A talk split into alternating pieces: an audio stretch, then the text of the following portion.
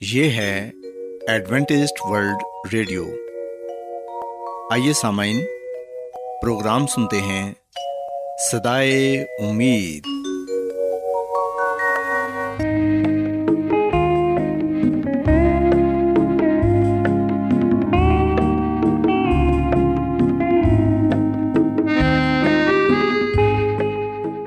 سامعین، پروگرام صدائے امید کے ساتھ میں آپ کی میزبان فرا سلیم اور صادق عبداللہ خان آپ کی خدمت میں حاضر ہیں۔ ہماری طرف سے آپ تمام سامعین کی خدمت میں اداب سامعین امید کرتے ہیں کہ آپ سب خدا تعالیٰ کے فضل و کرم سے خیریت سے ہیں۔ اور ہماری یہ دعا ہے کہ آپ جہاں کہیں بھی رہیں خدا مند خدا آپ کے ساتھ ہوں اور آپ کی حفاظت اور رہنمائی کریں۔ سامعین اس سے پہلے کہ آج کے پروگرام کو شروع کیا جائے آئیے پہلے پروگرام کی تفصیل سن لیں۔ پروگرام کا آغاز ایک گیت سے ہوگا اور اس کے بعد بچوں کے لیے بائبل کہانی پیش کی جائے گی۔ اور سامعین پروگرام کے آخر میں خدا تعالیٰ کے پاکلام سے پیغام پیش کیا جائے گا۔ اور اس کے علاوہ پروگرام میں روحانی گیت بھی شامل کیے گئے ہیں۔ تو سامعین آئیے آغاز اس خوبصورت گیت سے کرتے ہیں۔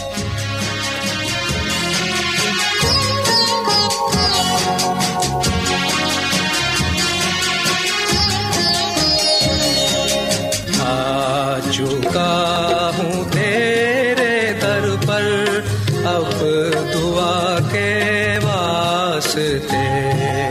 آ چکا ہوں تیرے در پر، اب دعا کے واسطے۔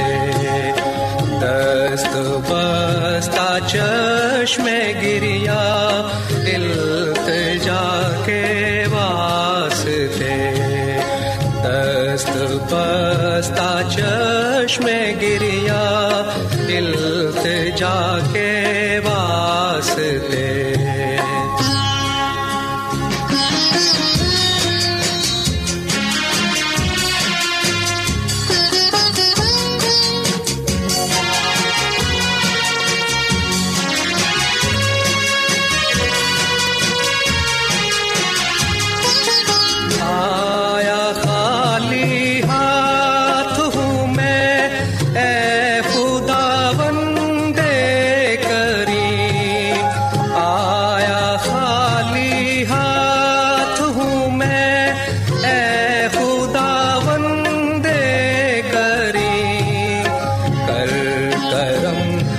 مجھ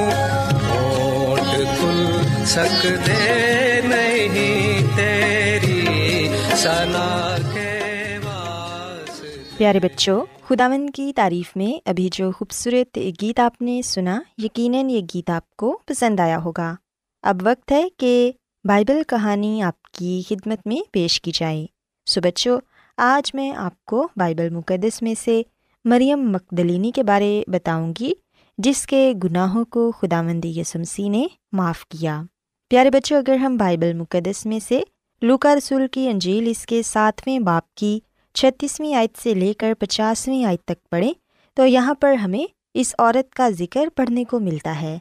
کلام مقدس میں ہم دیکھتے ہیں کہ کسی فریسی نے خداوند یسوع مسیح سے درخواست کی کہ میرے ساتھ کھانا کھائے۔ بس یسوع مسیح اس فریسی کے گھر کھانا کھانے بیٹھے تھے۔ یہ فریسی شماؤن تھا، جس کو خدا مندی یسمسی نے کوڑ سے شفا بخشی تھی۔ پیارے بچوں، اس شخص نے شکر گزاری میں ضیافت منائی۔ اور مسیح خداون کو بیتنیا میں مہمان خصوصی کے طور پر بلایا۔ یہ واقعہ مسیح خداون کے مصلوب ہونے سے ایک ہفتہ پہلے کا ہے۔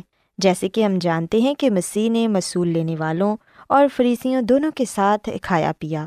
بس جب مسیح یسو شماؤن فریسی کے گھر کھانے پر بیٹھے تو تب ایک بدچلن عورت جو اس شہر کی تھی وہ سنگ مرمر کے اتردان میں اتر لائی۔ یہ خاتون مریم مکدلینی یا بیتنیا کے نام سے جانی جاتی تھی۔ وہ بہت قیمتی عطر اس اتردان میں لائی اور خداون کے پیچھے کھڑی ہو کر رونے لگی۔ وہ خداون کے پاس کھڑی ہو کر رونے لگی اور اس کے آنسوؤں نے خداوند یسمسی کے پاؤں کو بھگو دیا۔ پھر اس نے اپنے سر کے بالوں سے خداوند یسمسی کے پاؤں کو پونچھا اور ان کے پاؤں پر وہ عطر ڈالا یعنی مسیح خداوند کو مسا کیا۔ پیارے بچوں شماؤن نے جب یہ دیکھا تو اپنے دل میں یسمسی کے بارے کہنے لگا کہ اگر یہ شخص نبی ہوتا تو جانتا کہ یہ عورت کیسی ہے اور کیا کر رہی ہے۔ اس عورت کو بد چلن کہا جاتا تھا۔ لیکن بچوں یسمسی نے شماؤن کے دل میں جو باتیں تھیں وہ جان لیں اور انہوں نے جواب میں اس سے کہا کہ اے شماؤن مجھے تجھ سے کچھ کہنا ہے۔ اس نے کہا کہ اے استاد کہہ تو کیا کہنا چاہتا ہے؟ تو پھر یسمسی یوں بولے کہ کسی ساہوکار کے دو قرض دار تھے، ایک پانچ سو دینار کا اور ایک صرف پچاس دینار کا۔ جب ان دونوں کے پاس ادا کرنے کو کچھ نہ رہا، تو اس نے ان دونوں کو بخش دیا۔ بس ان میں سے کون اس سے زیادہ محبت رکھے گا؟ در حقیقت، جس کے پانچ سو دینار معاف ہوئے۔ مسیح یسو نے اسے یاد دلایا کہ تو بھی گنہ گار ہے۔ شاید مریم سے کم، مگر گنہ گار تو ہے۔ اور افسوس کا مقام یہ کہ شماؤن بھی نیکودیمس کی طرح محسوس نہیں کرتا تھا کہ اسے نئے سرے سے پیدا ہونا ضرور ہے۔ مسیح خداون کے سوال کے جواب میں شماؤن نے کہا کہ میری عقل کے مطابق وہ جسے زیادہ بخشا گیا۔ پھر یسمسی نے شماؤن کو کہا کہ تو نے ٹھیک جواب دیا۔ یسمسی نے پھر مریم کی طرف پھر کر شماؤن سے کہا کہ تو اس عورت کو دیکھتا ہے، میں تیرے گھر آیا، تو نے میرے پاؤں دھونے کو پانی نہ دیا، مگر اس نے میرے پاؤں آنسوؤں سے بھگو دیے اور اپنے بالوں سے پونچھے۔ پیارے بچوں، اصل میں یہاں مسیح خداون نے شماؤن کو جھڑکا اور مریم کے کردار اور نئی تبدیلی کو سراہا۔ اس کا اثر لوگوں پر بھی بہت بڑا ہوا، خاص کر ان لوگوں پر جو ابھی تک مریم کو پرانی بدکار اور بدچلن خاتون تصور کرتے تھے۔ اب ان لوگوں نے اپنی رائے بدل لی۔ کیونکہ خداوند یسمسی نے بھری مجلس میں مریم کے بارے کہا کہ اس کے گناہ جو بہت تھے معاف ہوئے، کیونکہ اس نے خداون کو بہت شفقت دکھائی اور گناہوں کی معافی کی شکر گزاری میں اپنی بسات سے بڑھ کر کیا، جس نے علانیہ اپنے گناہ گار ہونے کا اقرار کیا، اس پر خداون نے بھی اپنا کمال فضل کیا۔ اسے خداون نے نہ صرف معاف کیا بلکہ اپنی بادشاہی میں بچا لیا اور یہی اس کا فضل ہے۔ پیارے بچے یاد رکھیں کہ گنہ گار میں نہ تو کوئی خوبی ہے اور نہ ہی راست بازی۔ وہ بذات خود اپنے ماضی کو بدل نہیں سکتا۔ اس کے پاس کوئی بہانہ بھی نہیں۔ پھر بھی خداوند مسیح نے اسے مفت معاف فرمایا ہے۔ یسمسی دنیا میں راست بازوں کو نہیں بلکہ گنہ گاروں کو بلانے آئے تھے۔ جہاں گناہ یا بدی زیادہ ہوتی ہے، وہاں اس کا فضل بھی زیادہ ہوتا ہے۔ اگر ایسا ہی ہے، تو پھر ایک گنہ گار دوسرے گنہ گار پر کیوں الزام تراشی کرتا ہے؟ سب نے گناہ کیا اور خداون کے جلال سے محروم ہوئے۔ پیارے بچوں خداون کی نظر میں راست باز شماؤن اور بد چلن خاتون دونوں ایک جیسے تھے۔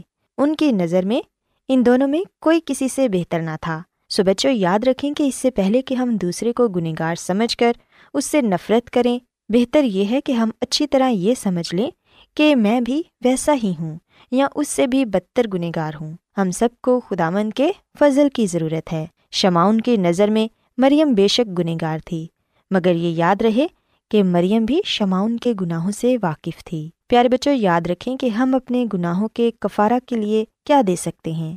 ہاں سچی توبہ تو کر سکتے ہیں۔ پیارے بچوں، یاد رکھیں کہ ہم اپنے گناہوں کے کفارے کے لیے کچھ نہیں کر سکتے۔ صرف اور صرف سچی توبہ کر سکتے ہیں۔ اور سچی توبہ جو ہمارے دل میں مسیح کے لیے ایمان اور محبت پیدا کرتی ہے، ہمارے گناہوں کا ازالہ کر سکتی ہے۔ سو بچوں، میں امید کرتی ہوں کہ آپ کو آج کی بائبل کہانی پسند آئی ہوگی اور آپ نے اس بات کو سیکھا ہوگا کہ ہم سب گنہگار ہیں اور ہم سب کو توبہ کرنے کی ضرورت ہے۔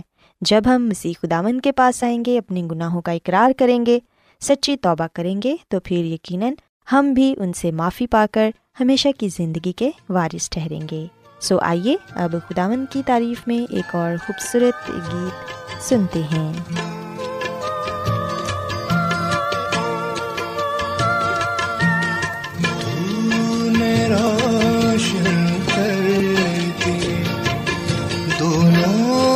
جہاں میرے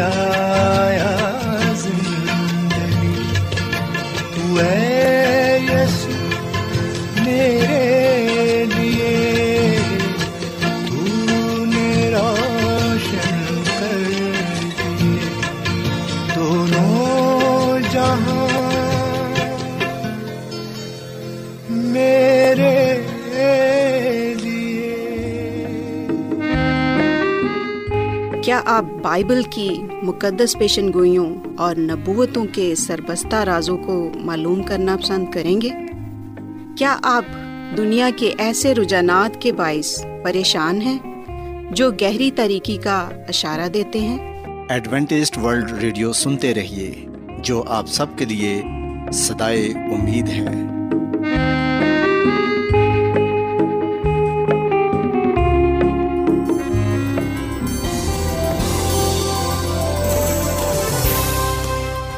آج بہت لوگ گہرے روحانی علم کی تلاش میں ہیں۔ وہ اس پریشان کن دنیا میں راحت اور خوشی کے خواہش مند ہیں۔ اور خوشخبری یہ ہے کہ بائبل مقدس آپ کی زندگی کے مقاصد کو ظاہر کرتی ہے۔ اے ڈبلیو آر پر ہم آپ کو خدا کا کلام سکھاتے ہیں، جو اپنی گواہی آپ ہے۔ خط لکھنے کے لیے آپ ہمارا پتہ نوٹ کر لیں۔ انچارج پروگرام سدائی امید، پوسٹ باکس نمبر بتیس، لاہور، پاکستان۔ اور ہمارا ای میل ایڈریس ہے Urdu at A W R dot O R G. سامعین، آپ ہمارا پروگرام انٹرنیٹ پر بھی سن سکتے ہیں۔ ہماری ویب سائٹ ہے W W W dot A W R dot O R G. Adventist world radio کی جانب سے پروگرام سدائے امید پیش کیا جا رہا ہے۔ سامعین، اب وقت ہے کہ خداوند کے الہی پاکلام میں سے پیغام پیش کیا جائے۔ آج آپ کے لیے پیغام خدا کے خادم عظمت ایمینول پیش کریں گے۔ خداوند یسو مسیح کے نام میں آپ سب کو سلام۔ محترم سامعین، اب وقت ہے کہ ہم خدا کے کلام کو سنیں۔ آئے ہم اپنے ایمان کی مضبوطی اور ایمان کی ترقی کے لیے خدا کے کلام کو سنتے ہیں۔ سامعین، آج ہم ایک دفعہ پھر خداوند کے کلام میں سے سبت کے تعلق سے سیکھیں گے۔ جیسا کہ ہم نے پچھلے دنوں اس بات کو جانا اور اب تک ہم اس بات کو سیکھے ہیں کہ سبت تخلیق سے ہے۔ چھ دن میں خدا نے پوری کائنات کو خلق کیا اور ساتویں دن خدا نے آرام کیا۔ یعنی کہ خدا نے ساتویں دن کو برکت دی اور اسے مقدس ٹھہرایا، کیونکہ اس میں خدا ساری کائنات سے، جسے اس نے پیدا کیا اور بنایا فارغ ہوا۔ سامعین، ہم یہ کلام پیدائش کی کتاب کے دو باپ کی دو اور تین آیت میں پاتے ہیں۔ ہم دیکھتے ہیں کہ اکثر لوگ سبت کو یہودیوں کا سبت کہتے ہیں، لیکن کلام مقدس سے واضح ہوتا ہے کہ اس سے پہلے یہودی لوگ ہوتے سبت موجود تھا۔ ہم اس کا آغاز تخلیق کے ہفتے میں پاتے ہیں۔ سامعین، یونانی لفظ سباتون، جس کا مطلب ہے آرام یا باز رہنا۔ ہفتے کا ساتواں دن سبت کا دن ہے، جو خدا کے کلام کے مطابق آرام کا دن اور خدا کی عبادت کرنے کا دن ہے۔ سامعین، سبت آرام کے لیے خدا کا دیا ہوا ایک دن شریعت سے پہلے قائم کیا گیا۔ یعنی کہ اس سے پہلے کہ تحریری طور پر شریعت کوہ سینا کے مقام پر حضرت موسا کو دی جاتی، ہم دیکھتے ہیں کہ سبت پہلے سے ہی قائم تھا۔ پیدائش کی کتاب کے دو باپ کی تین آیت، اس کا واضح ثبوت ہے کہ خدا نے ساتویں دن کو برکت دی اور اسے مقدس ٹھہرایا۔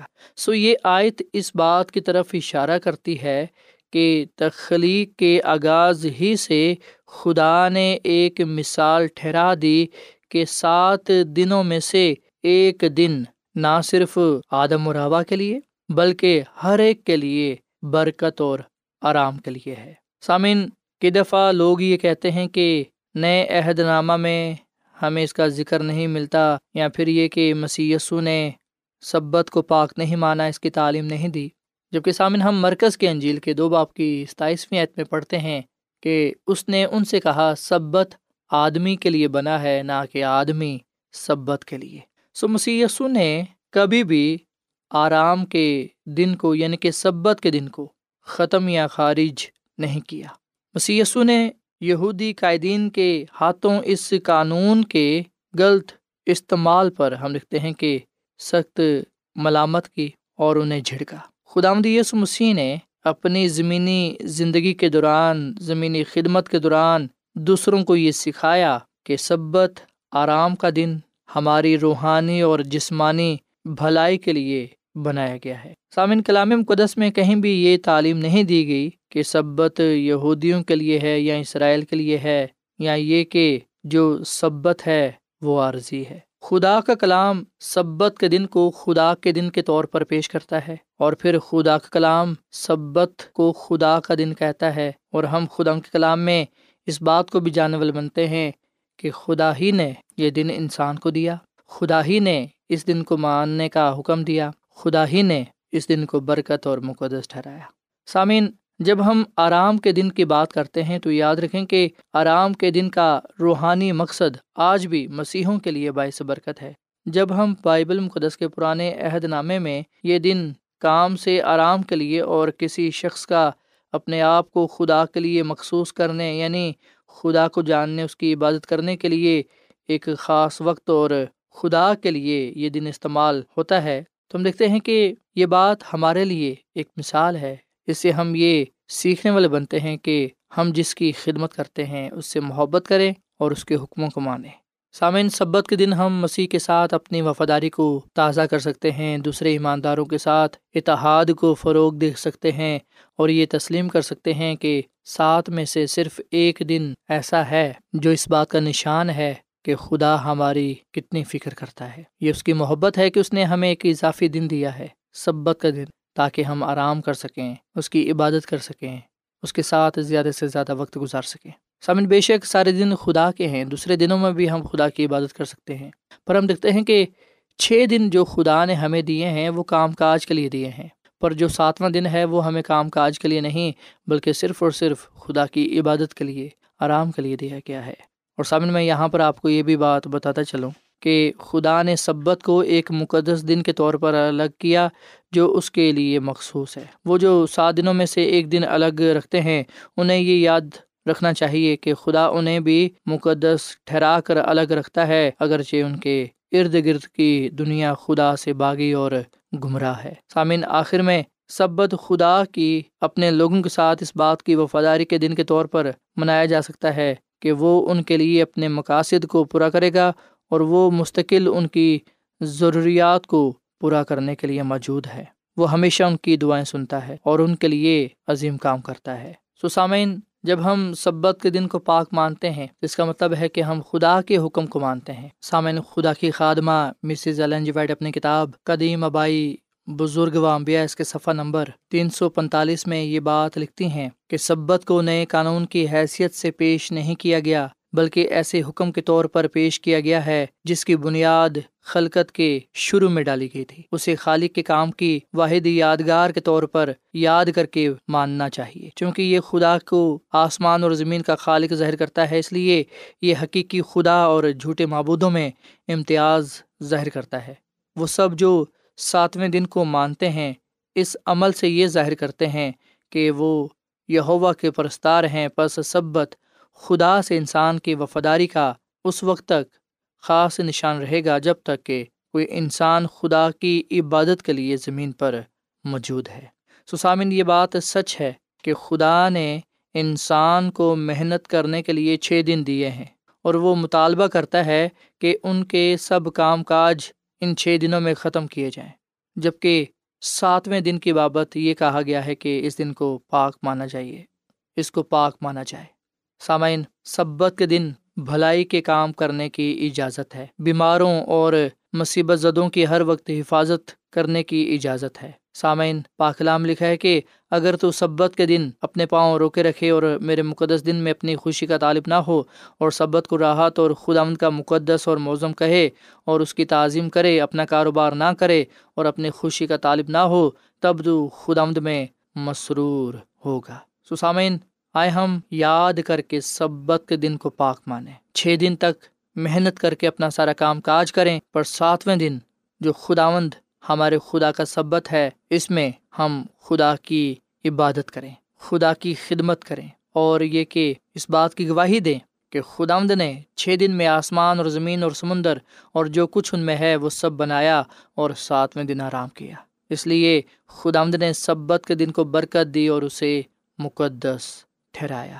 آئے ہم خدا کے نام کو عزت و جلال دیں، اسے اپنی زندگیوں کا خالق اور مالک قبول کریں اور سبت کے دن کو پاک مانیں، تاکہ ہم خدا کے حکم کو پورا کرتے ہوئے اپنی محبت کا، اپنے ایمان کا اور اپنی وفاداری کا اظہار کر سکیں اور اس کے حضور مقبول ٹھہریں۔ خدا میں اس کلام کے وسیلے سے بڑی برکت دے، آئیے سامن ہم دعا کریں۔ اے زمین اور آسمان کے خدا، ہم تیرا شکر ادا کرتے ہیں، تیری تعریف کرتے ہیں۔ تو جو بھلا خدا ہے، تیری شفقت ابدی ہے، تیرا پیار نرالا ہے۔ اے خداوند، ہم سبت کے لیے جو تیرا دن ہے، جو تو نے ہمیں دیا ہے، جس کی بابت تو نے کہا ہے کہ یاد کر کے تو سبت کا دن پاک ماننا۔ ہے خدا مند فضل بخش کے ہم جب تک اس زمین پر ہیں، تیرے ساتھ وفادار رہیں، تیرے حکموں کو مانے اور تیرے پاک سبت کو یاد کر کے پاک مانے اے خداوند، ہم یہ جانتے ہیں کہ جب ہم سبت کے دن کو مانتے ہیں، اس وقت ہم تیرے حکم کو پورا کرتے ہیں۔ اور جب ہم تیرے حکم کو پورا کرتے ہیں، تو اس سے ہم اپنی وفاداری کا، محبت کا اظہار کرتے ہیں۔ اے خدا فضل دے کہ ہم تیرے اس دن کو پاک مانیں تاکہ ہم سے برکت پائیں۔ اور ہم لوگوں میں اس بات کی گواہی دینے والے بنے کہ صرف اسی کی عبادت کرو جس نے آسمان، زمین، سمندر اور پانی کے چشمے پیدا کیے۔ اے خدا، ہم سب کو اس کلام کے وسیلے سے برکت دے، اس کلام پر عمل کرنا سکھا اور اپنے ساتھ وفادہ رہنے کی توفیق بخش۔ کیونکہ یہ دعا مانگ لیتے ہیں اپنے خدا مند مسی کے نام میں۔ آمین۔